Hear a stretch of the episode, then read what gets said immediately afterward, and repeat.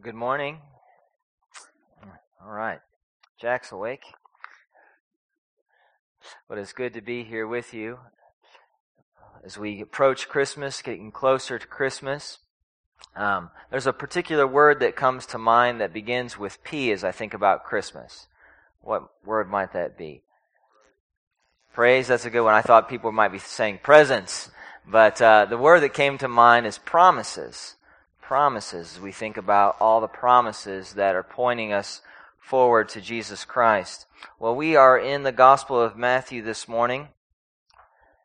Matthew is one of the four Gospels and reminds us that Jesus Christ not only was predicted to come, but he has come. That is good news. Amen? Well, this morning we're going to talk about greatness, particularly in the first part of Matthew 18. Greatness is something that we aspire to have. It is something we long for our children to have. It is something we take note of in athletes and generals and presidents. To this day, I'm still mesmerized by Michael Jordan playing basketball in the 90s. We see greatness in inventors, educators, and senators. We watch movies and documentaries about great men and women who exhibited greatness. How would you define greatness? Perhaps you might say, or maybe the world more likely would say, rapid advancement in your career, or material wealth, or just happiness in general. But today, we're going to look at what greatness looks like from the lips of our Savior, Jesus Christ we're going to peer in on a conversation that Jesus had with his disciples as the disciples are wondering what greatness looks like. I will say this true greatness is seen in biblical humility. Biblical humility is a characteristic of those who seek God's kingdom, walking by faith in obeying Jesus Christ. That is greatness when you see that sort of humility. So let's look this morning at Matthew chapter 18. As I mentioned in the email I sent out on Friday, hope you took a chance to look at that. We're not going to look at the whole chapter, but we're going to look at the first 14 verses. So stand with me, if you will, as we honor the reading and preaching of God's holy word.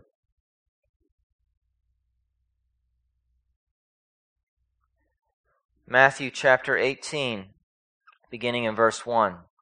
So at that time, the disciples came to Jesus saying, Who is the greatest in the kingdom of heaven? Calling to him a child, he put him in the midst of them and said, Truly I say to you, unless you turn and become like children, you will never enter the kingdom of heaven. Whoever humbles himself like this child is the greatest in the kingdom of heaven. Whoever receives one such child in my name receives me.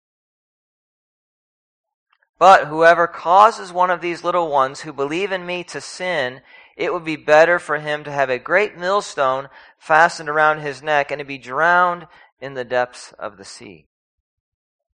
Woe to the world for temptations to sin, for it is necessary that temptations come, but woe to the one by whom the temptation comes. If your hand or your foot causes you to sin, cut it off and throw it away. It is better for you to enter life crippled or lame than with two hands or two feet to be thrown into the eternal fire. If your eye causes you to sin, tear it out and throw it away. It is better for you to enter life with one eye than with two eyes to be thrown into the hell of fire. See that you do not despise one of these little ones, for I tell you that in heaven their angels always see the face of my Father who is in heaven. What do you think? If a man has a hundred sheep and one of them has gone astray, does he not leave the ninety nine on the mountains and go in search of the one that went astray? And if he finds it, truly I say to you, he rejoices over it more than over the ninety nine that never went astray.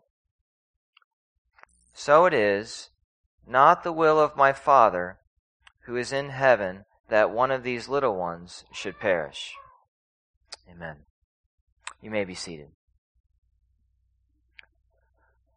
Would you pray, pray with me, please? Father, I thank you for this time together. I thank you that you are Lord of heaven and earth. You are the Almighty God.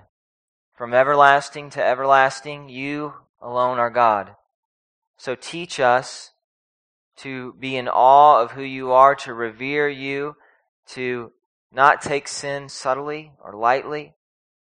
But Father, I pray that we will recognize that you are a holy God, and you have called us to be a holy people. So Lord, just as disciples were wondering what greatness looked like in the kingdom of heaven, help us as your people to seek the kingdom. Father, your word says that you have come, you have sent your Son to come to seek and to save the lost. So, Father, if there is someone here, even this morning, who is not seeking you, who is just wondering, who is curiously studying about you, but does not know you, Lord, I pray that you would draw them to yourself. I pray that they will see your beauty, see the beauty of the gospel, see that their need to repent and to turn to you, because your word says that we must turn turn from our wicked ways, turn from our sinful self, sinful self, and to turn to you and to trust in you. Lord, we thank you for your word. Teach us to obey it. Sanctify your people. Make us more like Christ. Lord, we do pray, as it has been prayed even over the past couple weeks, that we might be a people who thirst after righteousness.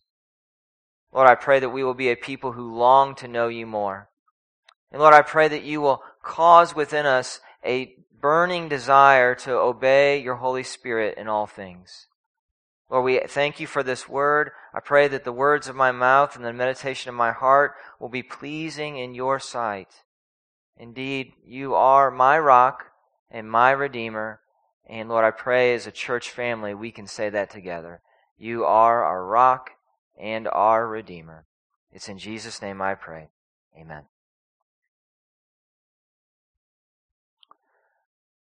Well, as I said in the email on Friday, we're not going to look at the whole chapter. We're just going to look at the first 14 verses. But in the first 14 verses, we have enough in and of itself to cover. Um, in fact, I, I, enjoyed going through uh, Genesis 28 this morning in Sunday school, and uh, Brother Morris is in no hurry you know, he is just going through the verses systematically, and it's, it's such a joy to just get all the rich, beautiful truths expounded from God's Word. So we are in no hurry this morning. That shouldn't cause you any time, cause for alarm. And so it's okay that we are going to go through this section and see three different sections and see three key words come out. Kingdom, temptation, and celebration. And as we see these three key words, we want to see humility is central in all three sections. Humility is central and is key in following Jesus Christ. We must be humble in order to know Christ and come to Christ. We must be humble in order to seek the kingdom. We must be humble in overcoming temptation and sin. And we must be humble in celebrating the work that God does. So three key words, kingdom, temptation, and celebration. So first, the kingdom of God is the kingdom of the kingdom of God and the kingdom of heaven, as I've said before, synonymous terms, and the kingdom of God is central through the Gospel of Matthew. And in the first six verses, we peer in on this conversation, and the disciples are a curious bunch. I love the disciples, not just because they're disciples, but because they ask the questions that are we would probably be asking as well. You know, we're with Jesus, we're hearing him teach, we're seeing signs, miracles, and wonders, and we say, what is going on? Just like we see in um, the book of Acts. Remember in Acts chapter 1, after the death, the burial, and resurrection, the ascension is about to take place, and the, the disciples and apostles ask, Lord, will you at this time restore the kingdom of Israel, or to Israel? And so they ask questions there, they ask questions here, and they know part of the plan. It's unfolding. The promises have come to Abraham, Isaac, Jacob, to David, and now David's greater son, Jesus. And so they see the map being filled out. The puzzle pieces are fitting together, and they've got questions. Just like maybe you have questions this morning. And so, what is their question? In verse 1, what do they ask? Jesus, who is the greatest in the kingdom of heaven. They want to know what the kingdom of heaven looks like. And so if they ask who is the greatest, this will give them a bigger idea, a, great, a better picture. The disciples had learned from other groups that they were not interested in earthly power, but they want to know what true greatness looks like. So what does Jesus say?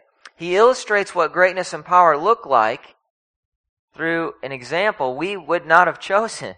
You know, we would not have chosen a child.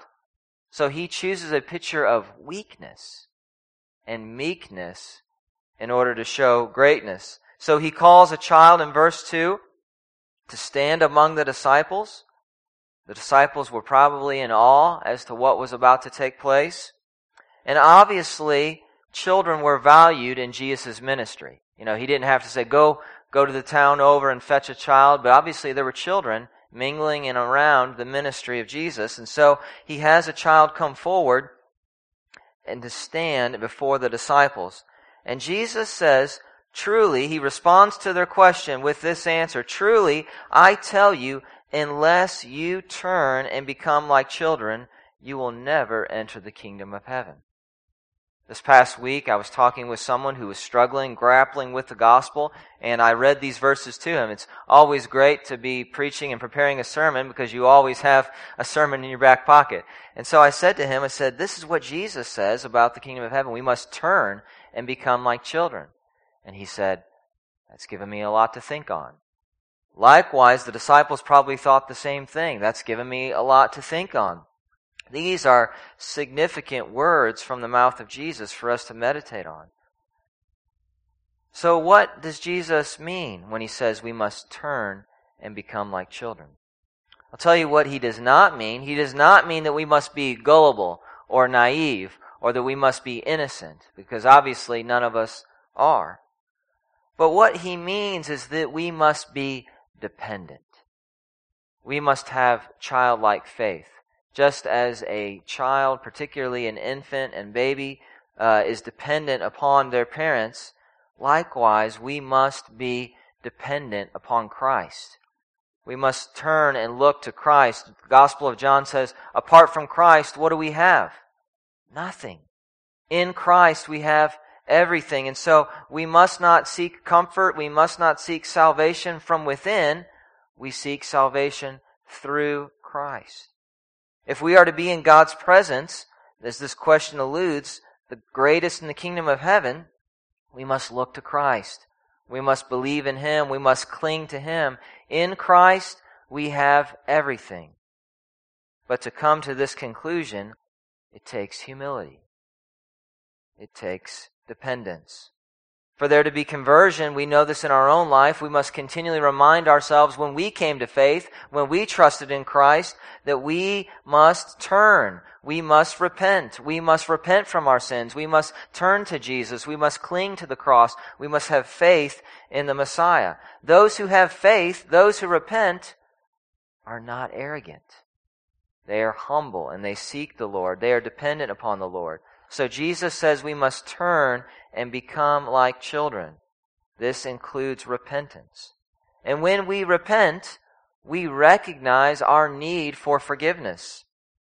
This is one of the greatest gifts you can give someone this year at Christmas is to tell them that they can be forgiven. Forgiveness is offered. Forgiveness is offered through Jesus Christ. We see in the midst of this chapter, at the last section, the importance of forgiveness we see the, the parable of the unforgiving servant later in the chapter. And so Jesus emphasizes forgiveness. Forgiveness and humility are essential to the kingdom of heaven. But Jesus continues with his illustration of a child in relation to the disciples' question. Look what he says in verse 4. Look with me in verse 4. He says, Whoever, here's that word again, humbles. Whoever humbles himself like this child is the greatest in the kingdom of heaven. So Jesus defines greatness for us here. Greatness is not seen in prosperity, but in humility. This is countercultural. This is, this contradicts what we hear from our neighbors and friends and our careers and our bosses. We hear prosperity is what makes you great. We hear rapid advancement in your career is what makes you great. But here Jesus says you must be humble. So greatness is seen, not seen in prosperity, but in humility.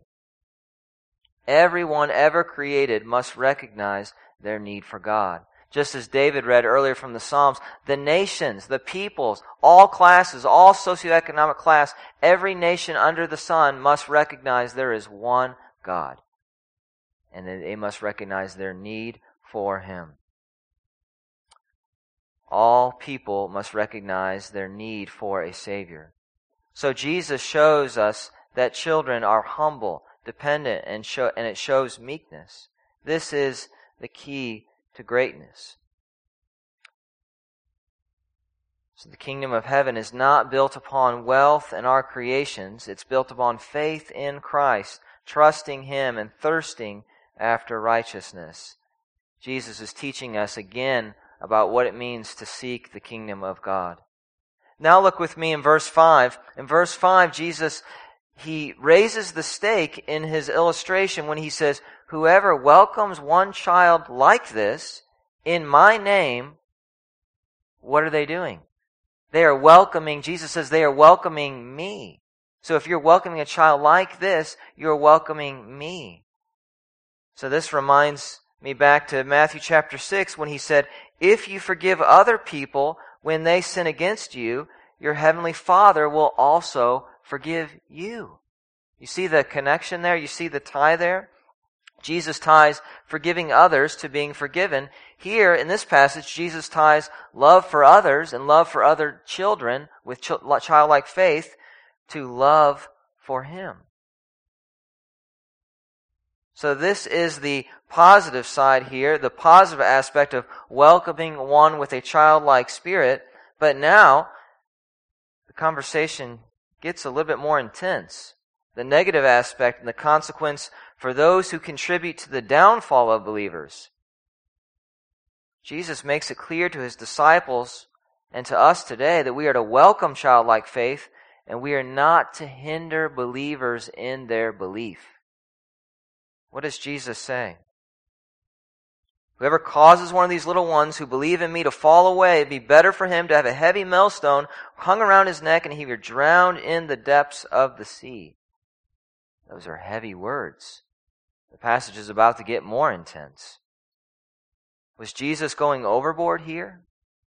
No, he's not. He is using hyperbole, but he's using it to make a point that we are not to hinder others in their faith. We're not to deceive others. We're not to distract others. We're not to demolish others in their faith. We must admonish others to continue in their faith. So Jesus is reminding the disciples that we are to admonish others to continue in their faith. These words are sobering and reminding us we're not to do anything that would hinder someone from following Christ. Peter tells us later in the New Testament that we must welcome other believers and show hospitality to one another without grumbling. So we are called, just as we see in the Great Commandment, to love God and to love others. We are to love others and not lead them astray in word or deed. If someone hinders a believer or seeks to deceive them, there could be, I'm not God, but there could be I'm not going to give a prophecy here, but there could be severe consequences. So we must take stock of our own lives. Our teaching and our example must not create barriers to belief in Christ. We must point others to the beauty of Christ, not detract from it. Well, Jesus continues with not detracting or not distracting others in their faith he talks about temptation, temptation to deceive others and temptation to be deceived yourself. Look with me in verses 7, 8, and 9. Verses 7, 8, and 9 are like verses that most preachers want to skip over. You know, myself included. Like, well, how can I just bypass this passage? These are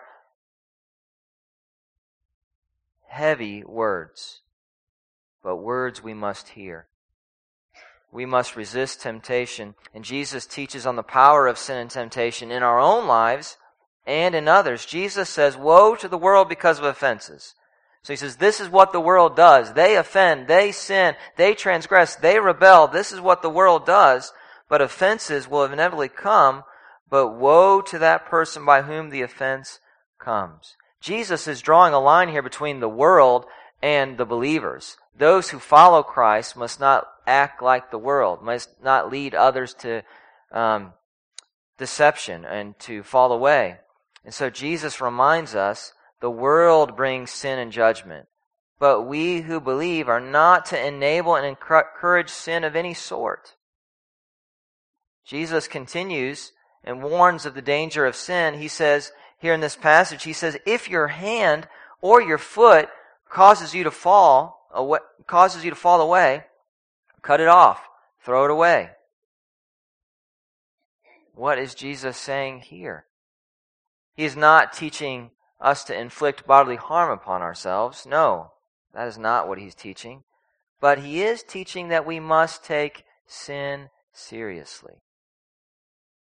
Hebrews chapter 12 are verses that we've probably heard before, but we must apply to our own lives.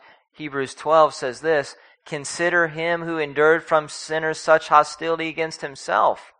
And if we had the context here, I know Brother Paul knows this, is that we are looking to Christ. Remember Christ and what he has done, so that you may not grow weary or faint hearted in your struggle against sin. So there will be a struggle. We all know that in your struggle against sin, you have not yet resisted to the point of shedding your blood.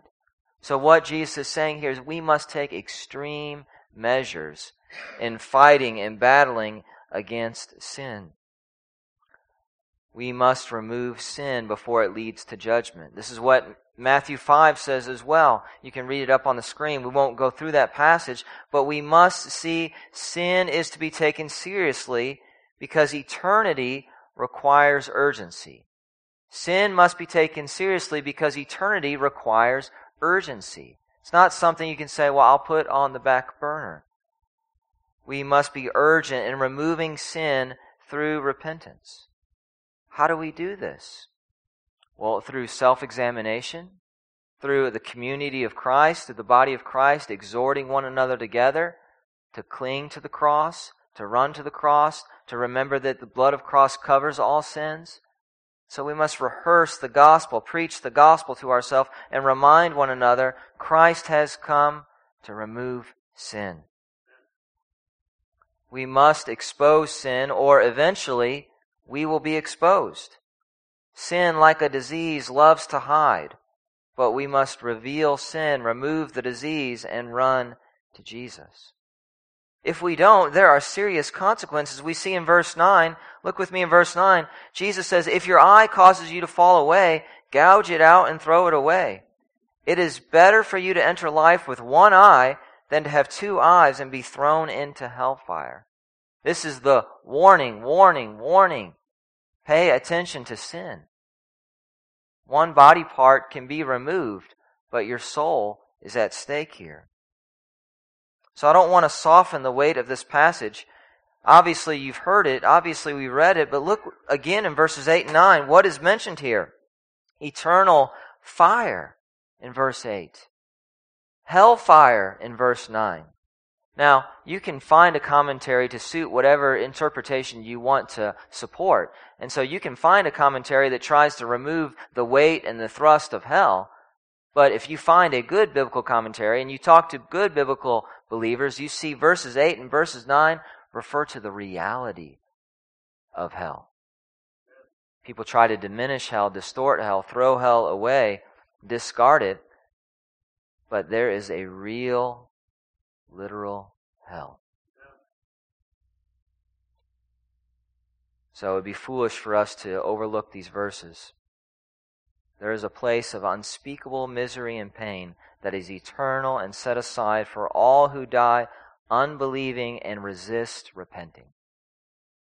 It is called hell. Hell is mocked in our culture and thrown around flippantly in movies and in everyday conversations, but the biblical picture of hell must not be ignored, must not be mocked, must not be discarded.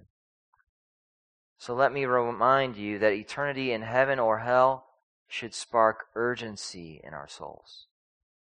First and foremost, for us to take stock of our own lives, but also it should lead us to share, to speak of the hope that we have. If we know that there's therefore now no condemnation for those who are in Christ Jesus, then we also know that there is condemnation for those who have rejected Christ Jesus. So that should spark within us loving compassion for our neighbors and friends and family members. Let us continue. It's the last section. We look at the last section of Scripture. We've seen where to seek the kingdom, where to resist temptation. Now, the last section, verses 10 through 14, we are called to join the celebration. We must remind ourselves that God is doing something when He is calling people unto Himself. Just as we learned in Sunday school, God had called Abraham to Himself. He called Isaac, called Jacob, not because of their goodness, but for His own purpose and grace. Now look with me in verses 10 through 14. Jesus reminds us the importance of causing little ones to stumble we must be careful in guarding our beliefs, our teaching, and our actions as we continue in the faith. And so we are rem- reminded here in this section that I tell you, Jesus says, that in heaven their angels always see the face of my Father who is in heaven. So we see here that we are not to despise these little ones. Jesus says, for their destiny is to be like these angels, un- seeing the unshielded glory of the Father's presence. So we are not to hinder these little ones. We are not to hinder believers. And then we see, as the, as the passage transitions, Jesus, like Luke, speaks of how the Son has come to seek and save the lost. And so there's a couple questions as we close. In verse 12, Jesus says, What do you think? If someone has a hundred sheep and one of them goes astray, won't he leave the 99 on the hillside and go and search for the stray? Here is the heart of the Father. Here is the delight of the Son in saving the lost. So Jesus gives us another reason to not hinder or harm the little ones. The shepherd cares for the sheep. The Father cares for the little ones. The shepherd Shepherds feed and care for the sheep. They go after those who have wandered off. Jesus cares for his sheep, the church, the believers. So Jesus tells us that a shepherd who finds a sheep rejoices. Jesus now brings his teaching to a point when he says, in the same way, he uses a physical illustration to make a spiritual application. He says, in the same way, it's not the will of your Father in heaven that one of these little ones should perish. God does not delight in death. This is a result of the fall. He celebrates life, and we should too. God delights in the rescue of his sheep because he loves his sheep. He loves the flock. God's love is amazing, and that God is not going after one sheep at the expense of the entire flock he pursues one sheep so that he might protect the entire flock. He goes after them. And I want us to see a few things from verse 14. It says, This is the will of God. It's not the will of God that the sheep should perish. It is the will of God that the sheep might be saved and rescued and redeemed. This is the will of God in pursuing sinners pursuing sinners like you and like me. God pursued us even when we were not pursuing Him. God's love is amazing. It's unfathomable. It's hard to imagine. It's hard to understand when we think about it. But when we see God's love, we understand the beauty of the cross. I want us to see a short video. This is from the Together for the Gospel group, and they like to put together videos of testimonies. Many of you could probably share a similar story of how God's amazing love, scandalous love, opened your eyes.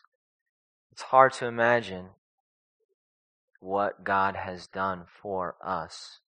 We try to be something when we recognize we realize we are nothing apart from Christ. Tim Keller says God's love and forgiveness can pardon and restore any and every kind of sin or wrongdoing. It doesn't matter who you are and what you've done. There is no evil that the Father's love cannot pardon and cover. There is no sin that is a match for His grace. God is doing an amazing work in drawing sinners into salvation. And we see that God pursues not just the rebellious, but the pious, those who think that they have it all together, those who are seeking knowledge, and those who are seeking lots of other things. So, wherever you might be, rejoice in the fact that God has pursued you if you're in Christ. And let me encourage you today that if you are running from Him, run to Christ. He can save you. Let us pray.